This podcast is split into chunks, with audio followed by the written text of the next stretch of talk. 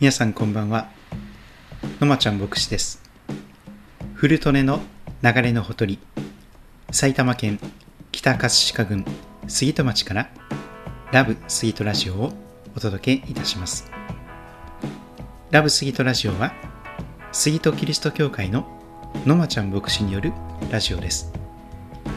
番組は25回目を迎えております。主に杉戸町に関すること聖書に関することを話しています。杉戸町と宮代町を愛するラジオです。聞いてくださる方宣伝してくださる方お便りをくださる方応援してくださる方ゲストなど募集しておりますのでよろしくお願いいたします。今日の杉戸町かなり暑い夏のような日でありましたが湿度が少なかったのでとても過ごしやすいすがすがしい風が吹いております。朝は例によりまして週に1回の買い物に妻と一緒に出かけました。近くのスーパー霞に出かけております。霞に朝行きますとですね毎日土浦ナンバーのトラックがですね何台も、えー、止まってそして品物を届けてくれている姿があります。トラックのドライバーの方々流通を支えてくださっている方々本当に感謝いたします。霞という名前なんですけれどもあれは霞ヶ浦の霞なんだなと今日改めて覚えました。土浦ナンバーそして霞の本社はですね茨城県のつくば市にありますので霞霞ヶ浦から取ったのかなと覚えております。いつもお世話になっております。特に新鮮なカツオなどもですね味わうことができて感謝です。霞の横のクリーニング店のことも今日、えー、知りました、えー、店の人と、えー、店の前でお話立ち話を聞いてしまったのですがどうやら霞の横のクリーニング店が近々閉店をなさるということでありました。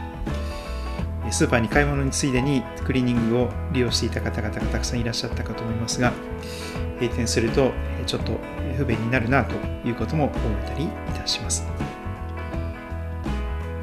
今日の夜先ほどでしたけれども、えー、安倍首相がですね緊急事態宣言に関しての、えー、この記者会見を行っております。39県でこの緊急事態宣言が解除されていくということが、えー、語られました。残るは北海道埼玉千葉東京神奈川京都大阪兵庫。もう一度申し上げますが解除されないのは北海道埼玉千葉東京神奈川京都大阪兵庫。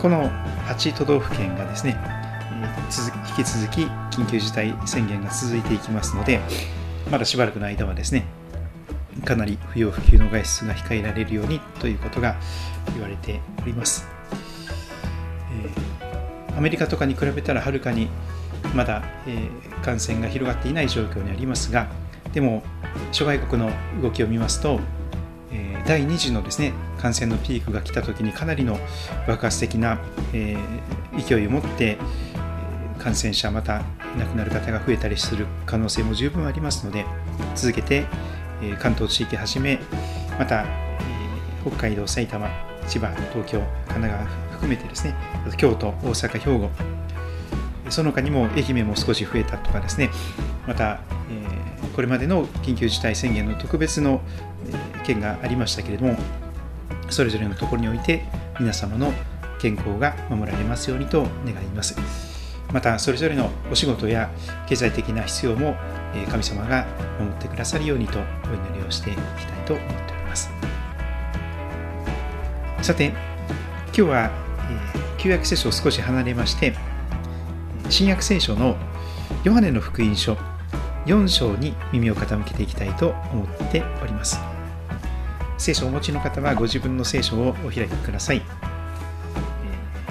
ギデオンでもらった新約聖書があるとかっていう方もいらっしゃるでしょうが、ぜひですね、えー、もし皆さんが聖書をお持ちの記憶がありましたならば、えー、その聖書を、えー、取り出してですね開いていただきますと感謝です。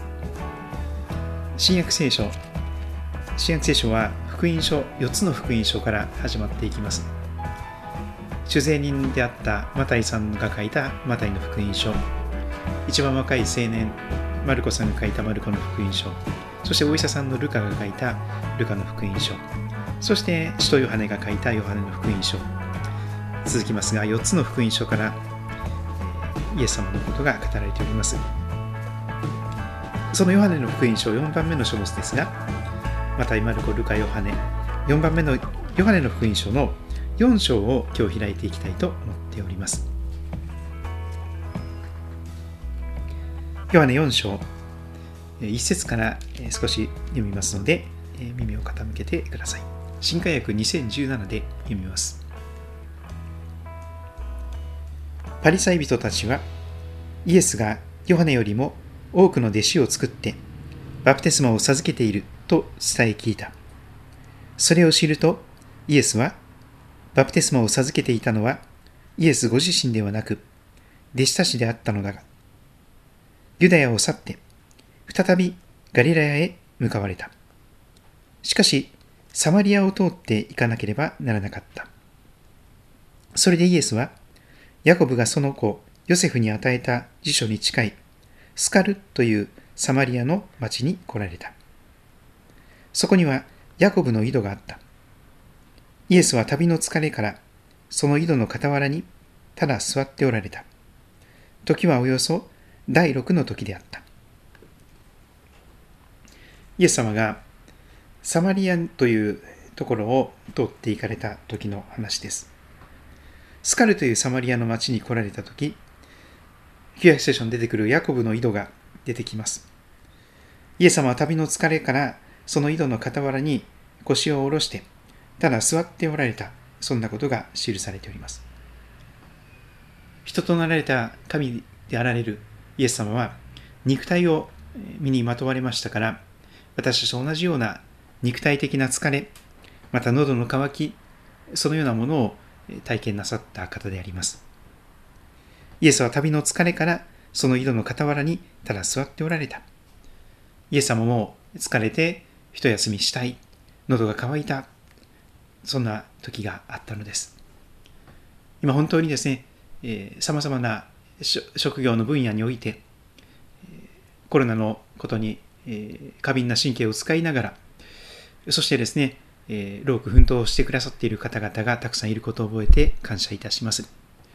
ぜひ最前線で働いてくださっているお医者様や看護師さん、またお一人お一人の上に神様の守りと支えがありますようにと祈ります。コロナ疲れと言いましょうか、普段、え、気にすることもなかったことがですね、一つ一つが気にしなきゃいけない。えー、一人一人、そのことを覚えながらですね、消毒しなきゃいけない。そんな中に置かれているお一人お一人のことも覚えます。イエス様も旅の疲れを覚えておられた。ただ、ぼーっと座っておられた、そんな姿がここに記録されています。時はおよそ第六の時とありますが、欄外の地を見ますと、正午ごろ、ちょうどお昼の12時、食事時、しかも太陽が一番高くに昇って暑い盛りの時であります。その中で7節からその暑い時間帯ほとんど人が水を汲みに来るような時間ではないそんな時間に一人のサマリアの女が水を汲みに来た記されています名前は分かりませんでも一人のサマリアの女が一番暑いと思われる正午12時頃に真っ昼間に重たい水がめを持って水を汲みにやってきたのです。考えられることはこういうことではないかと想像いたします。多くの人が朝早くとか夕方に水を汲みに来ていたことでしょう。でもそうすると、いわゆる今で言うと3密の状態、それを避けることができない。どうしてもたくさんの人がそこに涼しい時間帯に人が水を汲みに来る。たくさんの人で混み合っている。そしてこの彼女は人混みを避ける。あまり人と会いたくない。あまり人と挨拶もしたくない。喋りたくもない。そういう人目を避けたいような、そういう気持ちの女性であったと思われます。だからこそ暑い時間帯に誰も来ないからこの時間に水を汲みに行こう。そんな女性であったことを聖書が記録しているように思います。一人のサマリアの女が12時ぐらいに一番太陽が昇った時に水を汲みに行きました。イエスは彼女に私に水を飲ませてくださいと言われた。と記されていますイエス様という方はご自分からいろいろな人に話しかけていかれた方です。この時にも水を汲みに来たサマリアの女にイエス様の方から声をかけていかれます。そしてこんなお願いをしたのです。もしもし、そこの女の方、私に水を飲ませてください。私に水を飲ませてください。とイエス様は座りながら井戸のほとりに腰を下ろされながらサマリアの女に話しかけていかれたのでした。ちょうどその時8節に記されていますようにイエス様の弟子たちは食物を買いに町へ出かけていました。イエス様とその女性2人だけの場面になっております。9節そのサマリアの女は言います驚いてあなたはユダヤ人なのにどうしてサマリアの女の私に飲み水をお求めになるのですか？ユダヤ人はサマリア人と付き合いをしなかったのである。歴史的な流れの中で、根血になってしまったサマリアの女を、サマリア人とユダヤ人は、犬猿の中になっておりました。仲が良くない。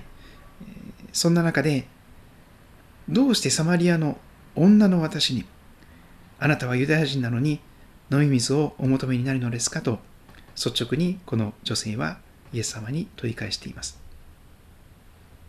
その時イエス様は10節でこう語られました。イエスは答えられた。もしあなたが神の賜物を知り、また水を飲ませてくださいとあなたに言っているのが誰なのかを知っていたら、あなたの方からその人に求めていたでしょう。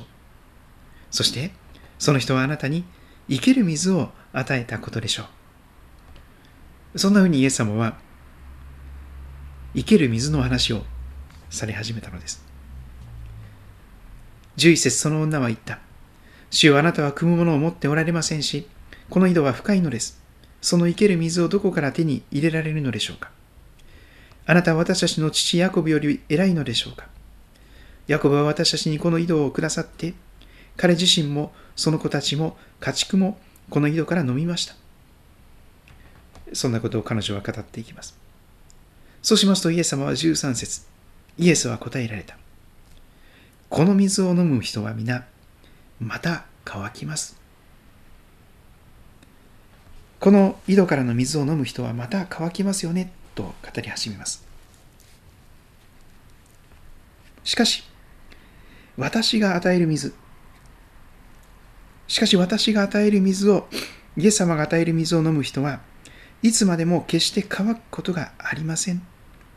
私が与える水はその人のうちで泉となり、永遠への、永遠の命への水が湧き出ます。イエス様はそのように意味深なことを語られたのでありました。この水を飲む人はまた乾きますよ。でも、私がイエス様が与える水を飲む人はいつまでも決して乾くことがない。その人の心の中からこんこんと泉が湧き上がり、そして永遠の命への水が湧き出る。そんなことをイエス様はおっしゃったのでした。そうしますと彼女は率直にイエス様にお願いします。主よ、私が乾くことのないように、ここに汲みに来なくてもよいように、その水を私にください。素直なリクエストをしました。しかしその時イエス様は、この女性がびっくりしてしまうような確信に迫る質問をいたします。ちょっと人の心の中に土足で入るようなことに近いようなことをイエス様は尋ねていかれるのですが、プライベートなことに関してイエス様はいきなり質問をまた、えー、語りかけていかれます。16節イエスは彼女に言われた。行ってあなたの夫をここに呼んできなさい。突然、あんたの旦那を呼んでこいとイエス様はおっしゃったのでした。この女性、ドキッとしたことでしょう。でも、平静を装って、そしてその心の動揺、ざわめきを知られないようにポーカーフェイスをしながら彼女は受け受け流そうとして答えます。17節彼女は答えた。私には夫がいません。それでさらっとこの受け流すことができたと彼女は考えたと思います。あまり触れてほしくないことに、えー、そこに、えー、触れてほしくないので、さらりと受け流そうとした。私には夫いません。という一言で片付けようとした。ところがイエス様はそこで突っ込みを入れていかれるのです。イエスは言われた。自分には夫がない。自分には夫がいないと言ったのはその通りですね。アーメンですね。嘘じゃないですよね。そしてイエス様は続けておっしゃるのです。18節あなたには旦那が、夫が5人いましたが、過去形になっています。あなたには夫が5人いましたが、今一緒にいるのは夫ではないのですから、あなたは本当のことを言いました。まあ、あまり人に触れてほしくないところですね。えー表面的なことだけを語ってその背後にあることを隠そうとした。言わないとあえて言わないことで触れてほしくないことを避けようとしたわけなんですがイエス様は見事にそのことを言い当てていかれた。このサマリアの女の経歴履歴これまでの人生経験の全てを見事に言い当てたイエス様の姿があったわけです。そしてその女性はよく知っていました。実際に体験したことですから。5人の人と結婚をすることになっちゃった。でも5回とも離婚してしまった。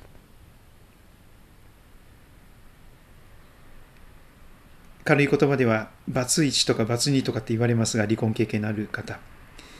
でもここで登場するのは、バツ5。5回も結婚に失敗した。結婚が失敗に終わった。幸せになりたいと思って、この人なら私を幸せにしてくれると思ったんですけれども、5回とも5人ともそうじゃなかった。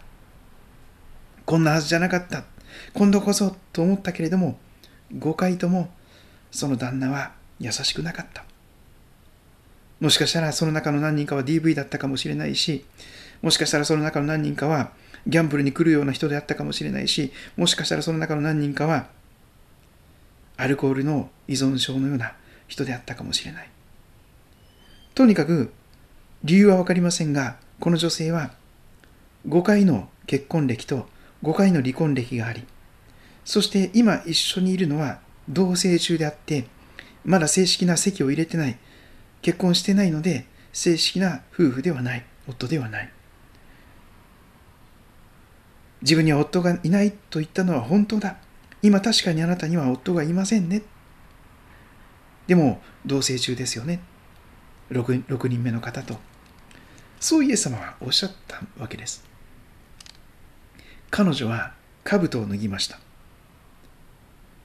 恐れ入りました。私のことあなた何にも何でも知ってらっしゃるんですね。参りました。ということで彼女はいきなり19節でこんな風に語り始めます。主よ、あなた、あなたは預言者だとお見受けします。ただものじゃありませんね。あなたは預言者でしょう。神の言葉を預かって語ることができる。私のことをすべて見透かしておられる。すべて私のことをご存知である方だとお見受けします。そして彼女はいきなりスピリチュアルなことを語り始めるのです。スピリチュアルなこと、すなわちそれは礼拝に関することなんですけども、まあ、宗教的なことなんですけども、えー、彼女は、サマリアの女はこんなことを話題にし始めるのです。20節私たちの先祖はこの山で礼拝しました。ゲリジュム山というところが、このサマリアというところにありました。私たちの先祖はこの山で礼拝しましたが、あなた方は礼拝すべき場所はエルサレムにあると言っています。サマリア人とユダヤ人は、それぞれ礼拝すべき場所がここだと言って、別々の場所で礼拝をしていたのです。ユダヤ人は礼拝すべき場所はエルサレム。サマリア人はこの山、ギルジウム山で大丈夫と言っていたのです。どこで礼拝をするのか、その、えー、ユダヤ人とサマリア人の違いを彼女は語り始めます。礼拝に関することです。そうです。恋愛とか結婚というのは非常にスピリチュアルな問題であり、あるいはワーシップ、礼拝に関することだということが言えるでしょう。神様のように相手を拝んでしまう可能性がある。神様のように相手を頼ってしまう、期待してしまうことがある。それはまさにスピリチュアルなことなんです。恋愛とか結婚というのはまさにスピリチュアルな問題なんです。誰をどのように礼拝すべきか、そのような問題であります。そして、人間の旦那や彼女にどんなに理想を押し付けようとしても、期待しても、期待外れになってしまうということは当然でありましょう。その人は神様じゃないんですから、人間なんですから、限界があります。限度があります。どんなに優しい人でも、堪忍袋の尾が切れてしまう時もあるでしょう。もう、えー、包容力がいっぱいになってしまって、もうこれ以上あなたのこと受け入れられないからちょっと黙ってくれとかですね、言い始めてしまうことでしょう。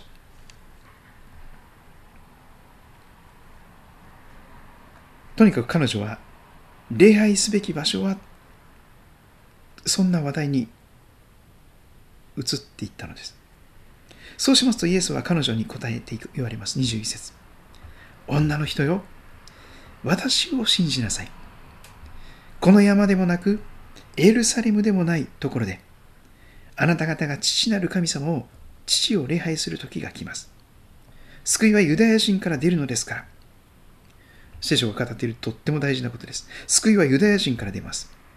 救いはユダヤ人から出るのですから、私たちは知って礼拝していますが、あなた方は知らないで礼拝しています。しかし、誠の礼拝者たちが、御霊と真理によって父を礼拝する時が来ます。これまでの訳では霊と誠によってと訳されていますが、新しい訳では、御霊と真理によって父を礼拝する時が来ますとなっています。今がその時です。父は父なる神様はそのような人たちをご自分を礼拝する者として求めておられるのです。神は霊ですから、神を礼拝する人は、御霊と真理によって礼拝しなければなりません。イエス様も彼女の話題に答えて、礼拝に関することを語っていかれます。神様は霊なる方なんですから、神を礼拝する人は御霊と真理によって礼拝しなければなりません。御霊なる神様によってふさわしく、正しく礼拝するべき方を、に礼拝を捧げていくべきだ。場所とかは二の次、三の次。要は、どなたを礼拝するかということが一番大事なことですよ。そしてどういう心を持って礼拝するか、そのことも大事なことですよ。とイエス様は教えてくださったわけでと思います。そこまで霊的な礼拝に関する話をしていただきますと、このサマリアの女は、こんなことを語り始めます。25節女はイエスに言った。私は、キリストと呼ばれるメシアが、まあ、救い主ですよね、日本的に言うならば。キリストとかメシア、それは救い主という意味です。私はキリストと呼ばれるメシアが来られることを知ってますよ。その方が来られるとき、一切のことを私たちに知らせてくださるでしょう。イエス様はズバリ担当直入に言われます。26節イエスは言われた。あなたと話しているこの私がそれ、キリストです。メシアです。救い主です。イエス・キリストという言葉がありますが、それはイエス様がキリストであるという信仰告白なのです。イエス様はまさにご自分のことをそう自己紹介なさったんです。あなたと話しているこのイエス、この私がそれ、キリストですよ。イエス様が私はイエス・キリストですと自己紹介なさったわけです。その時、弟子たちがちょうど戻ってきました、買い物から。そしてイエスが女の人と話しておられるのを見て驚きました。だが、何をお求めですか？なぜ彼女と話しているおられるのですか？という人は誰もいなかった。その雰囲気を察知したのでしょう。とても大切なことを話しておられる。イエス様が道を伝えておられる。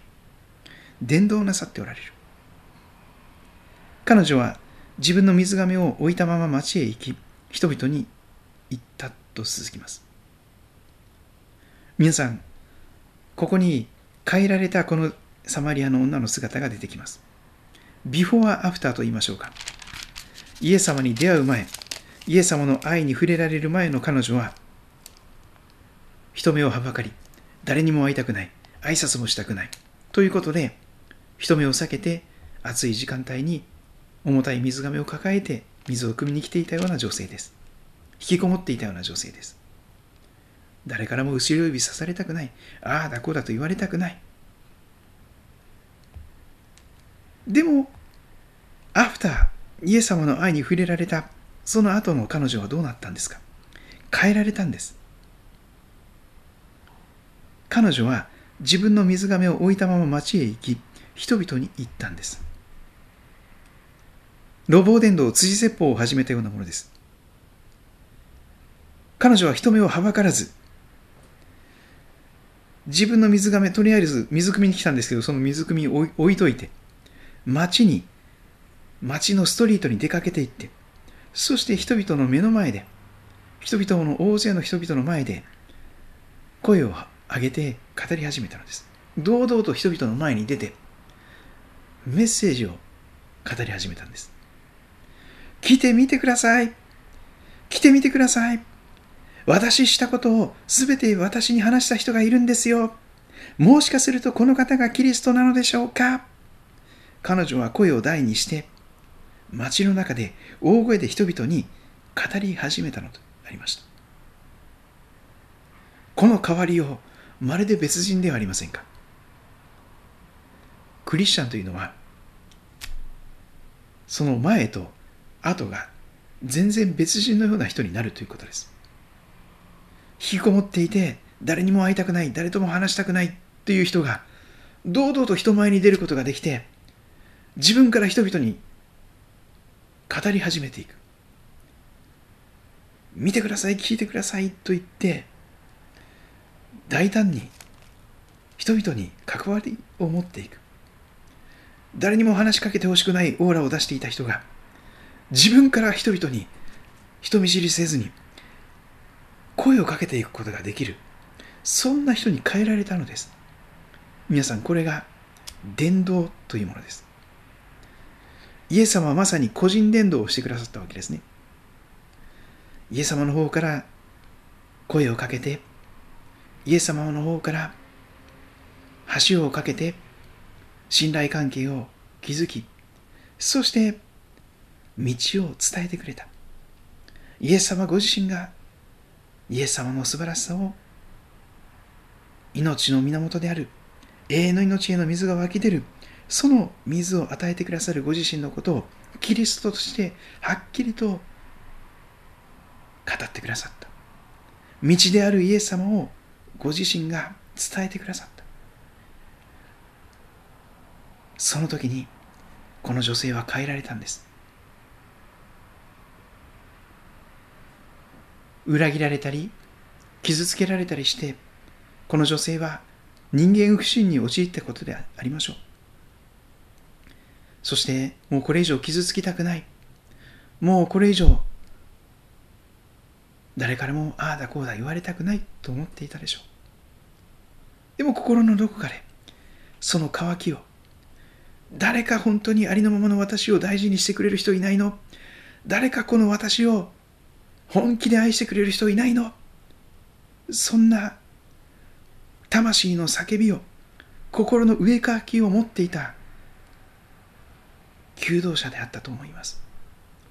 だからこそイエス様はその女性のところに行って道を伝えてくださったのでした。そしてその結果はこの女性が見事に新しい人生の中に招かれていったということです。それまでの古い自分が死んでしまったかのような新しい自分に生まれ変わったかのようなこの変わりを来てみてください。私だ私したことを全て私に話した人がいますよ。もしかするとそこの方がキリストイエスなイエス様がキリストメシアなのでしょうか？救い主なのでしょうか？そこで人々は町を出てイエスのもとにやってきたと続きます。そして少し飛ばしますが同じヨハネの福音書4章の39節。さてその町の多くのサマリア人があの方は私がしたことをすべて私に話したと証言した女の言葉によってイエスを信じたとあります。そうです。これはバトンタッチ伝道と言いましょうか。イエス様によって道を伝えてもらった。道であるイエス様をそのイエス様が愛によって触れてくださった。バトンを渡してくださった。喜びの知らせを喜びそのものであるイエス様に出会った。そのバトンを彼女は渡していったんです。なぜですか？ねばならないとかではなかったんです。伝道しなきゃならないとかですね。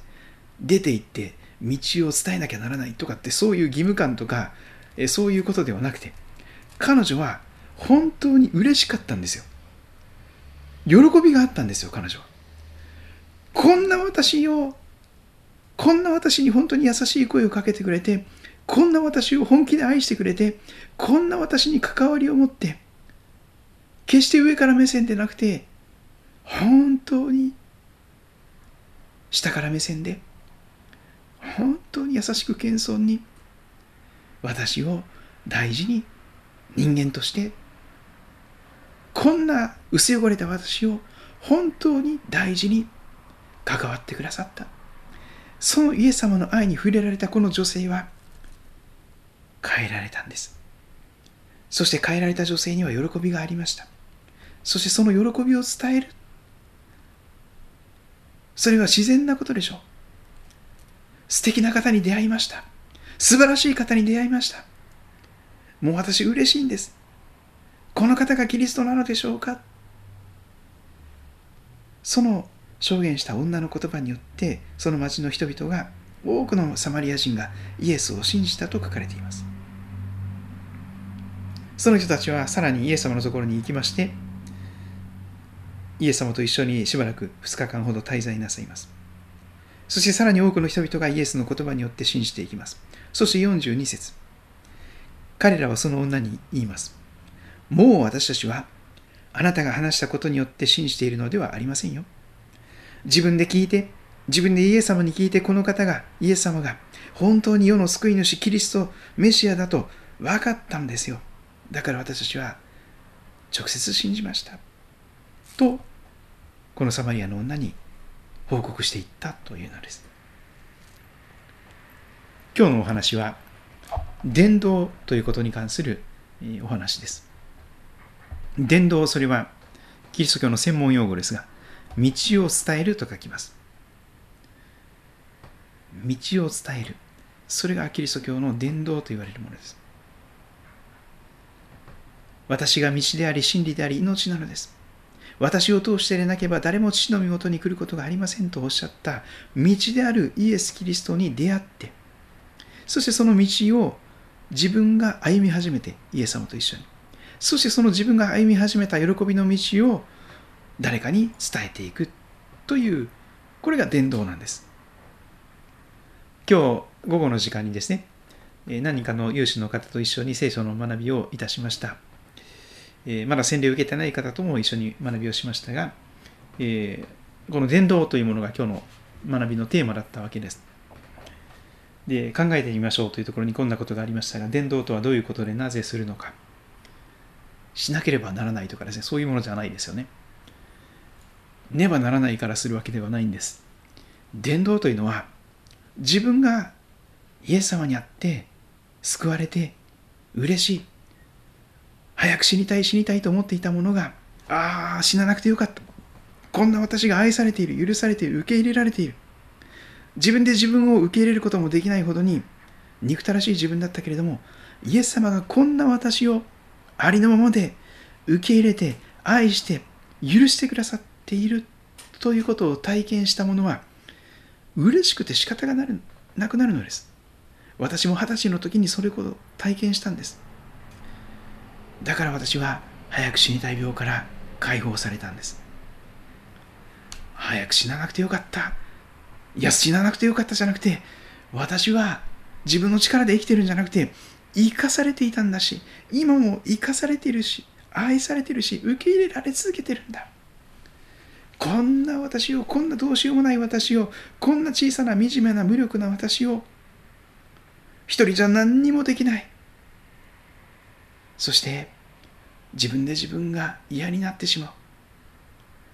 そんな私をイエス様がそのまんまで愛し受け入れ許してくださった。だから私は人生が変えられたんです。だから私は電気工学科に当時学びをしていてその後ですね電気電子工学というものを学んで半導体とかっていうものを学んでですね電気のエンジニアになりたい電気の技術者になりたいと思っていたのですが全然畑違いのキリスト教の牧師さんになるということになりました。名前が真理というんですけどもクリスチャンホームでも牧師の息子でもないんです。20年間誰もクリスチャンだという人に出会いませんでした。20年間誰も私を教会に誘ってくれませんでした。20年間イエス様が私の罪のために十字架にかかって死んでくださり、蘇られたなんていうことを語ってくれる人は一人もいなかったんです。クリスチャンホームの方にぜひお願いです。日本にはそういう人が99%いるわけなんですよ。教会の中で生まれ育ち、そして当たり前のように毎週日曜日になると礼拝にそういう環境で、そういう生活環境で育った人は教会の中のことしかご存じないかもしれない。でも教会の外にいる人たちがどんな人生を生きているのか、どんな惨めで辛くて孤独で、そして虚しくて、毎日のように早く死にたい。暴力やいじめや虐待や差別や偏見やさまざまな中で見下され切り捨てられ見捨てられバカにされ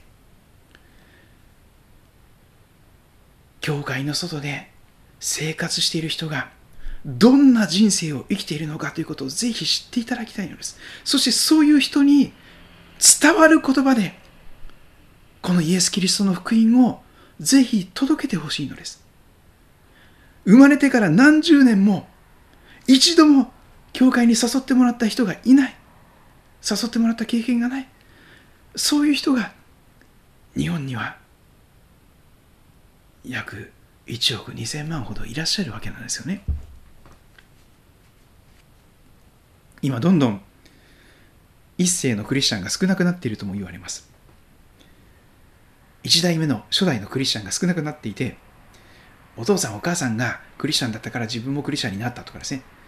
親父が牧師だったからとかですね、まあ、そういうことであまり教会の外のことをご存じない方が牧師をされていたりとか伝道師をされていたりとかそういう方が多いかもしれません。でも私は声を大にして、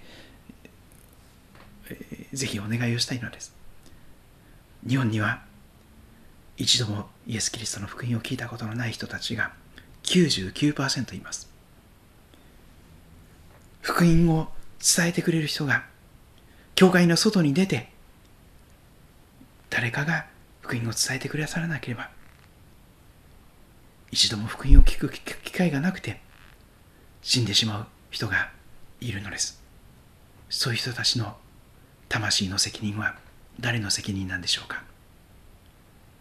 先に神の祝福を知って先に神に愛され、神に許され、全世界の祝福のもといとして選ばれているはずのあなたが、福音に生かされることなく、喜びに満たされることなく、義務感やねばならないという中で、いやいや礼拝を捧げて、ずっと教会にとどまり続けて、教会の中の人だけに語り続けていらっしゃるならば、それは本当に悲しい、本当に悲しいことだと思います。でも嬉しいこともあります。神様この神様このコロナウイルスというものを用いて、日本中のあるいは世界中の教会のメッセージをほとんどインターネットで配信されつつあります。もちろんネット環境が整っていない方にデジタルデバイドがあるかもしれません。デジタル的な格差がありましてですね、ネット使えない人、スマホ持ってない人はそれ聞けないよ。パケット小さすぎる人はその動画見れないよ。でも、今までですね、内向き思考で、教会の中の人たちだけにメッセージが語られていた。そして教会の外にいる人たちのことをあまり意識されずに用意されたメッセージが多かった。でも、今はそうじゃなくなっていつつあると思うんです。教会の外にいる人たちに向かって、99%の失われている人たちに向かって、今神様は大きなことをなさっていると思います。反強制的に YouTube に YouTube をまたいろいろなものを用いてですね教会の外にいる人たちに福音を発信しなさい。と神様はこの世界中の教会を牧師さんや伝道師さんや宣教師さんを励ましてくださっていると私はそんなふうにも思います。このラブスイートラジオでは皆様からのお便りを募集しております。埼玉県北葛飾郡杉戸町政治1-1-30埼玉県北葛飾郡杉戸町政治1-1-30この住所までぜひ皆さんもお便りをくださればと思います。さまざまな形で皆様からのお便りをお待ちしております。今日もお聴きくださってありがとうございました。皆様の上に神様の祝福と守りと導きが豊かにありますようにと心からお祈りいたします。またお会いしましょう。それでは皆さんごきげんよう。